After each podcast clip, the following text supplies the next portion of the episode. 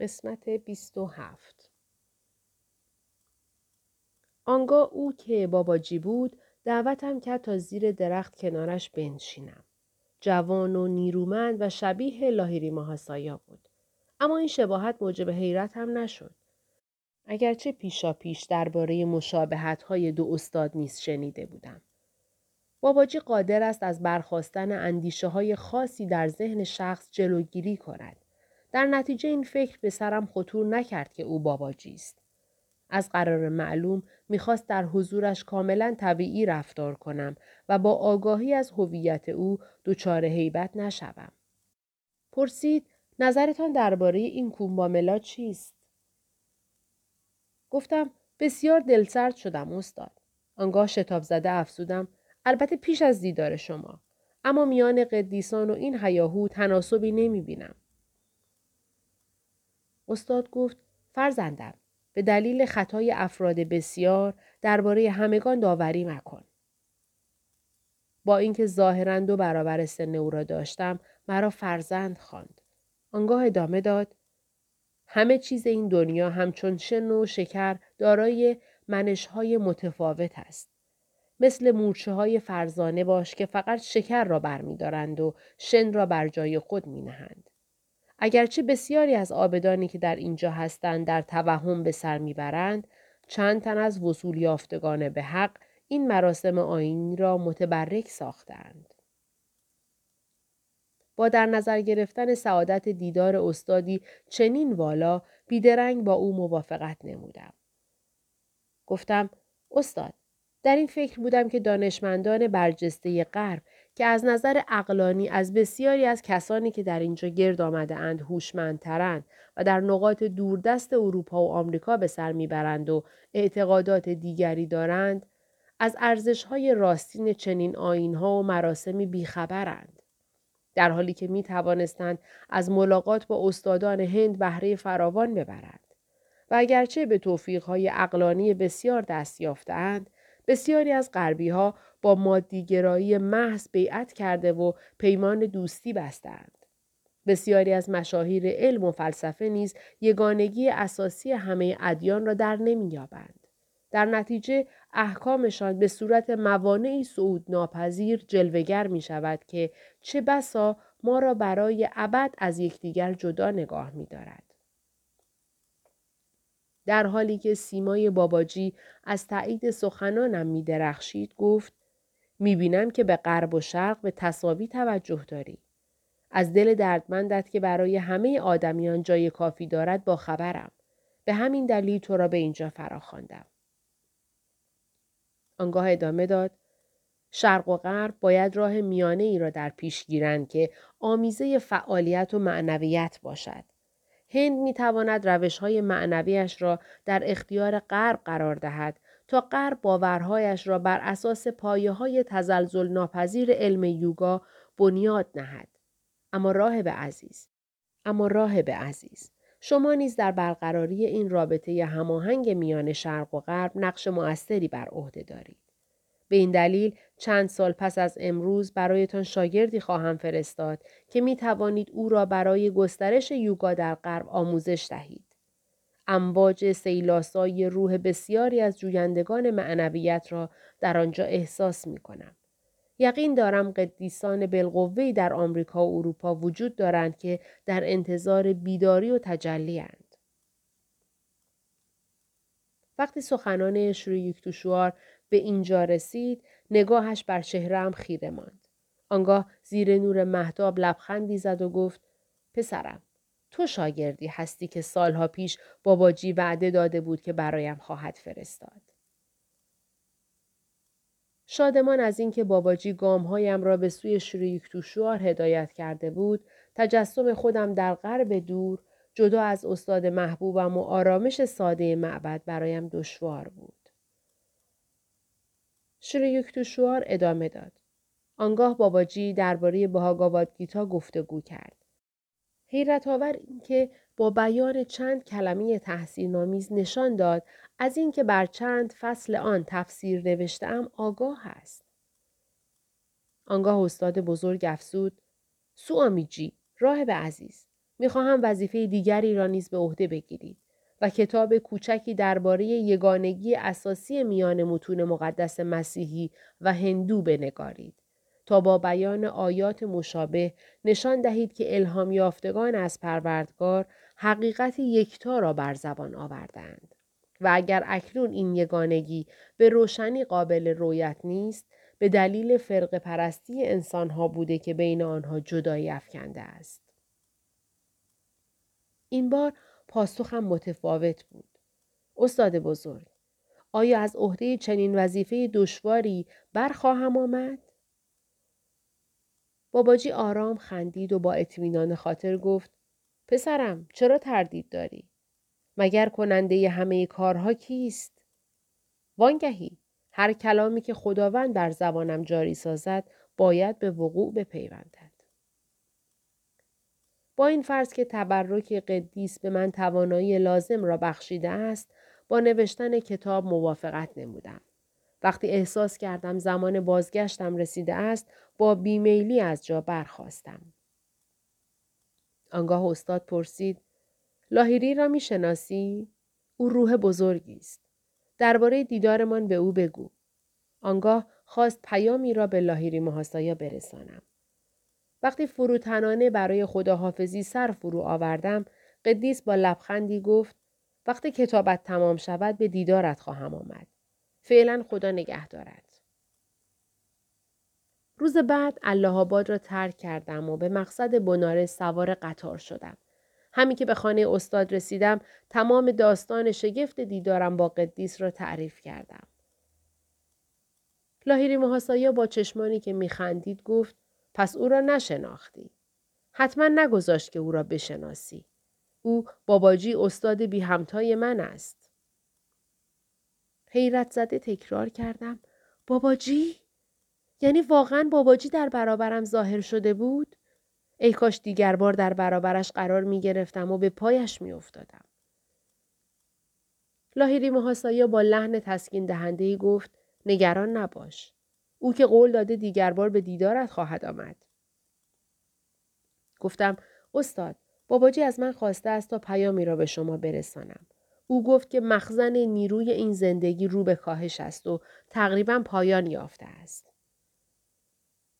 به محض به زبان آوردن این کلام ابهامآمیز پیکر لاهیری محاسایا چنان لرزید که گویی جریان برق از بدنش عبور کرده بود.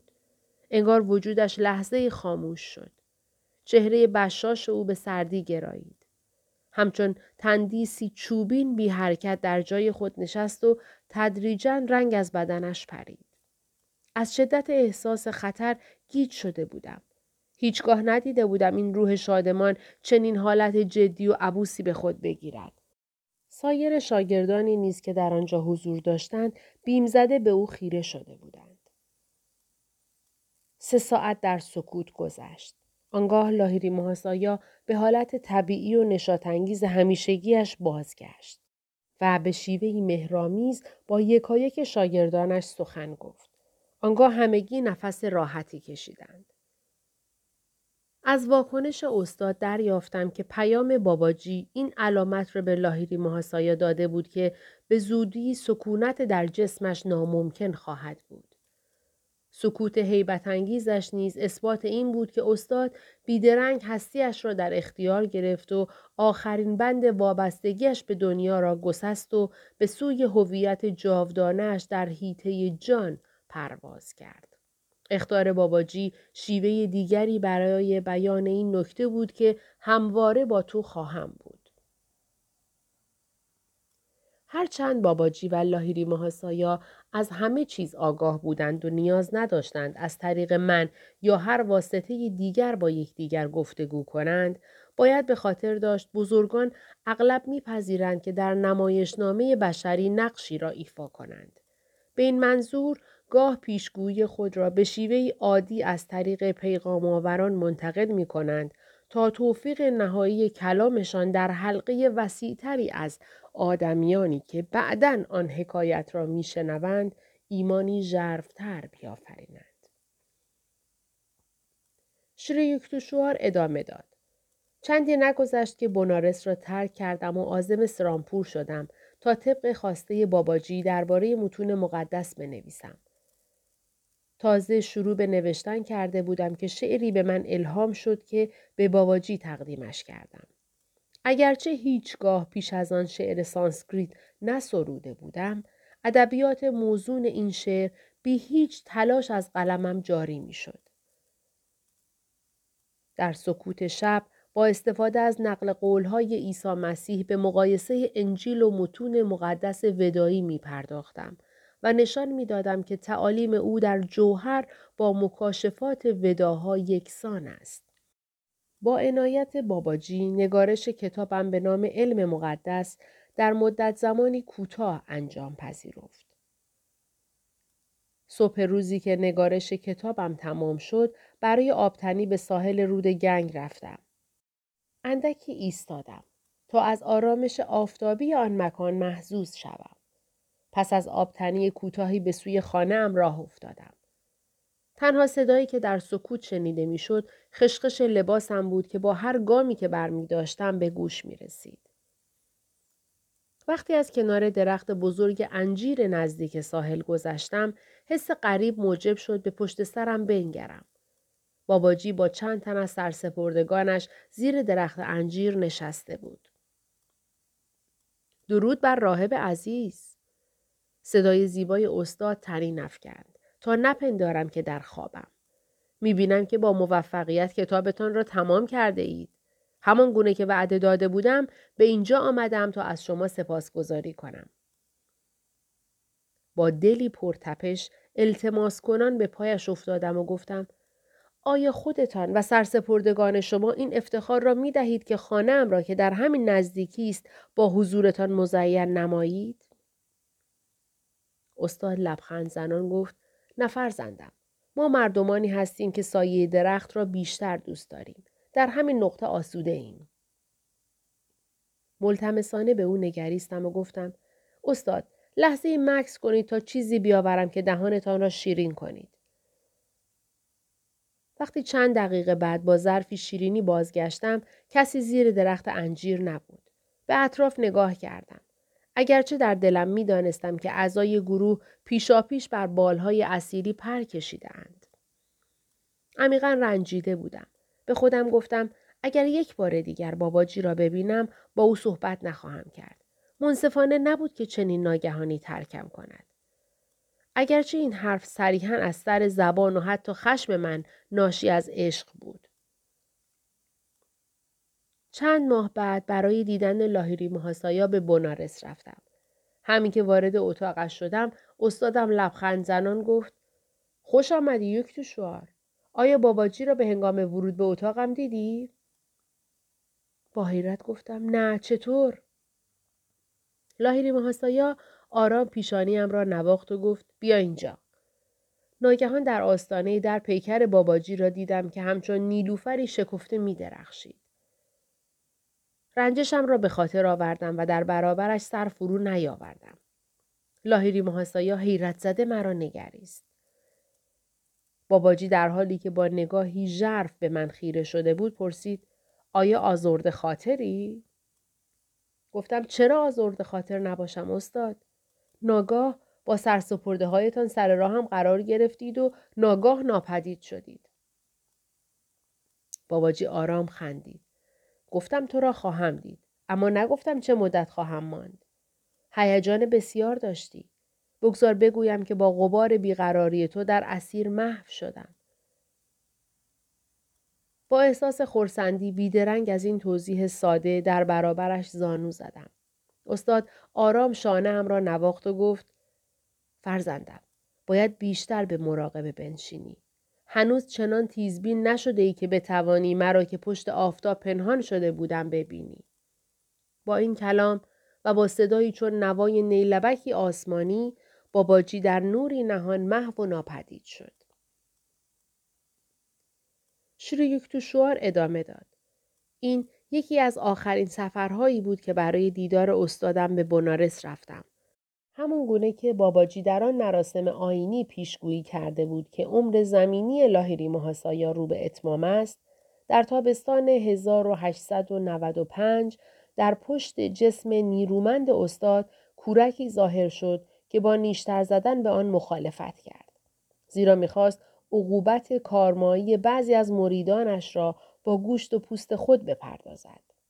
سرانجام که چند تن از شاگردان اصرار ورزیدند استاد با لحنی کنایه آمیز گفت بالاخره جسم هم باید دلیلی برای رفتن پیدا کند.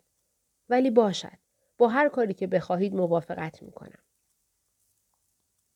چندی نگذشت که استاد بی همتایم جسمش را در بنارس ترک کرد.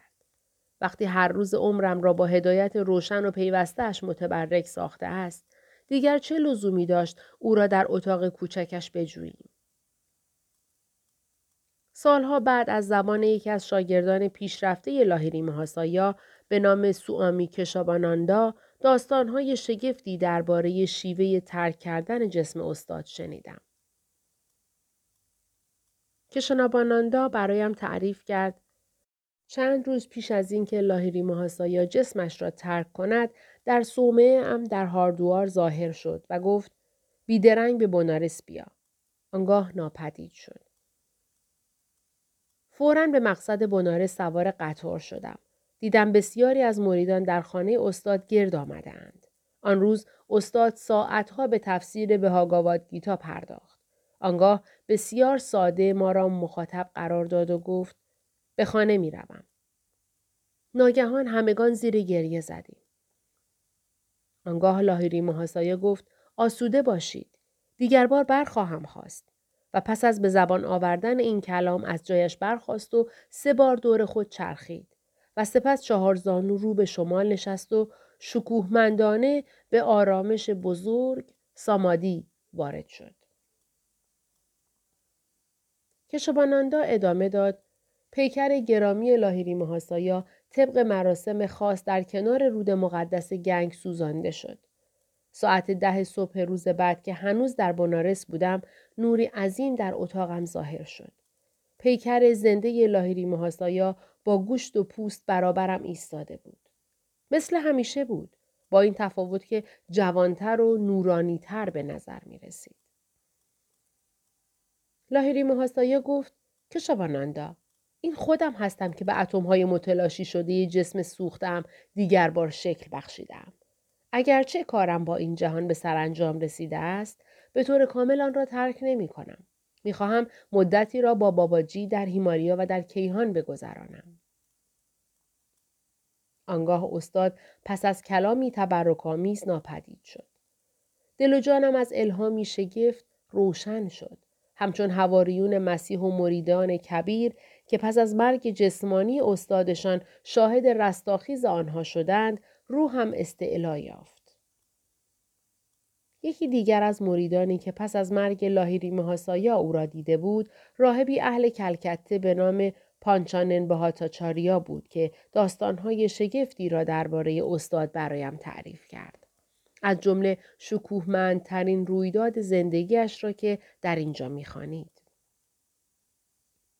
ساعت ده صبح روز بعد از سوزاندن جسمش لاهیری محاسایا در اینجا در کلکته در اوج جلال در برابرم ظاهر شد. سوامی ناباناندا قدیسی با دو جسم نیز جزئیات تجربه شگفتش را هنگامی که برای بازدید از مدرسه رانچی نزدم آمده بود چنین حکایت کرد. چند روز پیش از اینکه لاهیری محاسایا جسمش را ترک کند نامه ای از او دریافت کردم که خواسته بود بیدرنگ به بنارس بیایم. چاره جز تأخیر نداشتم چون نمی توانستم فورا حرکت کنم. ساعت ده صبح که سرگرم جمع کردن وسایل سفرم بودم تا آزم بنارس شوم وقتی دیدم استادم در اتاقم ایستاده است نمی‌دانستم چگونه شادمانیم را ابراز کنم. لاهیری محاسایا گفت چرا با این شتاب به بنارس می روی؟ دیگر در آنجا مرا نخواهی یافت. وقتی به مفهوم کلامش پی بردم دل شکسته از اینکه او را در مشاهده یا رویا می بینم فریاد برآوردم. استاد به من نزدیک شد و با لحنی تسلی بخش گفت گوشت و پوستم را لمس کن. مثل همیشه زنده ام. افسوس نخور. مگر تا ابد با تو نخواهم بود. از زبان چند نفر از مریدان او همین موضوع شگفت را شنیدم که ساعت ده صبح روز پس از سوزاندن جسمش دیگر بار در شهرهای مختلف در برابر مریدانش ظاهر شده بود. سی و هفت. به آمریکا می روم. وقتی چهره های غربی را در برابر چشمان درونم دیدم، این فکر از سرم گذشت که آمریکا حتما این افراد آمریکایی هند. غرق در مراقبه پشت جعبه های خاکالود انباری مدرسه رانچی هم نشسته بودم. در آن سالهای پرمشغله‌ای که با خردسالان میگذشت یافتن گوشه خلوتی آرام دشوار بود. مشاهده ادامه یافت. جمعیت کثیری خیره نگاه هم می کردند. این صحنه ای بود که از برابر آگاهیم گذشت. در انبار طبق معمول گشوده شد. پسرکی نهانگاه هم را کشف کرده بود. شادمانه فریاد زدم. بیا اینجا بیمل. برایت خبری دارم. خداوند مرا به آمریکا فراخوانده است. پسرک با لحنی پرسید به آمریکا که گویی گفته بودم می‌خواهم به کره ماه بروم. بله می‌روم تا مثل کریستوف کلوم آمریکا را کشف کنم. او فکر می‌کرد به هند رسیده است. پس حتما بین این دو سرزمین رابطه کارمایی وجود دارد. بیمل شتاب زده گریخت و چندی نگذشت که این روزنامه دوپا این خبر را در تمام مدرسه پخش کرد. گروه معلمان را فرا و مسئولیت امور مدرسه را به دست آنها سپردم و گفتم مطمئن هستم آرمانهای لاهیری محاسایا درباره آموزش را مد نظر قرار می دهید. به طور منظم برایتان نامه خواهم فرستاد و اگر خدا بخواهد روزی باز خواهم گشت. وقتی برای آخرین بار به پسرک ها و محبته آفتابی رانچی نظر انداختم چشمانم پر از اشک شد. می‌دانستم دوره از زندگیم به انتها رسیده و زین پس در سرزمینی دوردست خواهم زیست. چند ساعت پس از مشاهده سوار قطار و آزم کلکته شدم. روز بعد دعوتنامه دریافت کردم تا به عنوان نماینده هند در کنگره بین المللی معنویت که آن سال در شهر بستون آمریکا تشکیل می‌شد شرکت کنم. گیج و مبهوت از دریافت دعوتنامه درست پس از مشاهده ای که داشتم برای طلب هدایت از شری یکتوشوار روانه سرامپور شدم. استاد دعوتنامه برایم رسیده تا در یک کنگره معنوی در آمریکا شرکت کنم. آیا ممکن است هدایتم بفرمایید؟ استاد به سادگی پاسخ داد تمام درها به رویت گشوده است. حال خود باید اختیار کنی. اکنون یا هیچ وقت. با بیمیلی گفتم اما نمی‌دانم چگونه در حضور جمع سخنرانی کنم. تا کنون سخنرانی نکردم. آن هم به انگلیسی. به انگلیسی یا غیر انگلیسی کلامت درباره یوگا در غرب شنیده خواهد شد. خندیدم. بسیار خوب. استاد گرانقدر. گمان نمی کنم آمریکایی ها زبان بنگالی را یاد بگیرند. پس لطفا موتور انگلیسی مرا روشن کنید. وقتی برنامه سفرم به آمریکا را به پدرم گفتم حیرت کرد. آمریکا در نظرش بسیار دوردست بود و می ترسید هیچگاه دوباره مرا نبیند. ابوسانه پرسید چطور می توانی بروی؟ چه کسی هزینه سفرت را تأمین خواهد کرد؟ از آنجا که مخارج آموزش و همه زندگیم را در نهایت علاقه به عهده گرفته بود بی تردید امید داشت سوالش مایه شرمساریم گردد و برنامه را متوقف کند. وقتی گفتم خداوند هزینه اش را تأمین خواهد کرد به یاد آوردم سالها پیش در آگرا به برادرم آنانتا نیز چنین پاسخی داده بودم. آنگاه بیریا افزودم شاید هم خدا شما را به این فکر بیاندازد که کمکم کنید. پدر با نگاهی رقتبار مرا نگریست و گفت نه هرگز. در نتیجه وقتی روز بعد پدر چکی با مبلغی هنگفت در دستم نهاد حیرت کردم. پدر گفت این پول را نه در مقام یک پدر بلکه در نقش مرید وفادار لاهیری محاسایا به تو می دهم. پس به غرب برو و در آنجا به گسترش کریا یوگا که تعالیمش آری از هر گونه کیش و آینه است بپرداز. به شدت تحت تأثیر روحیه ایثارگر پدر قرار گرفتم که به سرعت توانسته بود میل شخصیش را کنار بگذارد. شب پیش دریافته بود که انگیزه سفرم خواسته شخصی نبوده است. پدر که شست و هفت ساله بود با اندوه گفت شاید عمرم کفاف ندهد که دوباره تو را ببینم. حس شهودی باعث شد که بیدرنگ بگویم حتما خداوند یک بار دیگر ما را کنار هم قرار خواهد داد.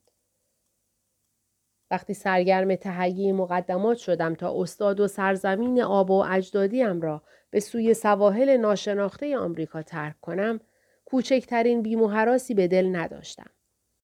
درباره غرب مادیگرا سرزمینی کاملا متفاوت از هند که صده های بیشمار در حاله قدیسان قوتور بود حکایات بسیار شنیده بودم. اندیشیدم آموزگار شرقی برای تاب آوردن هوای غرب باید فراتر از های سرمایه هیمالیا باشد. یک روز صبح زود با این عزم جزم که آنقدر دعا خواهم کرد تا صدای خدا را بشنوم به دعا نشستم. تبرک خدا را می جستم تا اطمینان خاطر یابم که در مه سوداگر غرب گم نخواهم شد. قلبا می دانستم که باید به آمریکا بروم. اما می‌خواستم رفتنم با اجازه تسلی بخش او همراه باشد. در حالی که میکوشیدم حق حق گریه هایم را آرام کنم همچنان به دعا ادامه دادم. ظهر هنگام که به اوج دعاهایم رسیدم سرم زیر فشار دردهایم گیج می‌رفت. احساس کردم اگر یک بار دیگر گریه کنم و بر شدت هیجانم بیافزایم کاسه سرم از هم خواهد شکافت. در آن لحظه کسی بر در اتاقم کوبید. وقتی در را گشودم مرد جوانی را دیدم که جامعه راهبان را به تن داشت. مرد وارد خانه شد. اندیشیدم باید باباجی باشد چون شباهت بسیار به جوانی لاهیری محاسایا داشت. به اندیشه هم پاسخ گفت. بله باباجی هستم. با لحنی خوش آهنگ به هندی گفت خداوند دعایت را شنید و مرا فرمان داد تا به تو بگویم که از اوامر استادت اطاعت کنی و به آمریکا بروی. نترس. مورد حمایت قرار خواهی گرفت. پس از مکسی با شکوه افزود تو کسی هستی که برای گسترش پیام کریا یوگا در غرب برگزیدم. مدتها پیش استاد از را در مراسمی آینی ملاقات کردم و به او گفتم که تو را برای آموزش نزد او میفرستم. از حیبت عاشقانه حضورش و شنیدن اینکه او مرا به سوی شریوک توشوار هدایت کرده بود چنان بغزگلویم را فشرد که زبانم بند آمده بود. به پایش افتادم. رحیمانه بلندم کرد. پس از بازگویی مطالبی درباره زندگیم و چند اندرز شخصی سرانجام گفت کریایوگا تکنیک علمی وصول به حق نهایتا در تمام جهان گسترش خواهد یافت و از طریق ادراک شخصی و ماورایی انسان از جان لایتناهی به ایجاد هماهنگی در ملل کمک خواهد کرد. استاد با لمحه از اقتدار شکوهمندش و نیم نگاهی از آگاهی کیهانیش میخکوبم کرد. چنان که اگر هزاران خورشید یک باره در آسمان نورافشانی کنند شاید مثالی از روشنایی آن وجود عظیم تواند بود. چندی نگذشت که باباجی به سوی در راه افتاد و هشدار داد. دنبالم نکن. قادر به این کار نخواهی بود. تکرار کنان فریاد می زدم تمنا می کنم باباجی ترکم نکن مرا همراه خودت ببر پاسخ گفت حالا نه یک وقت دیگر. تحت تأثیر احساسات هشدارش را نادیده گرفتم. وقتی خواستم دنبالش بروم دیدم پاهایم میخکوب شدند. باباجی از آستانه در آخرین نگاه مهرامیزش را به سویم افکند. وقتی دستش را به نشانه تبرک بالا برد و دور شد، نگاه آرزومندم به او دوخته شده بود.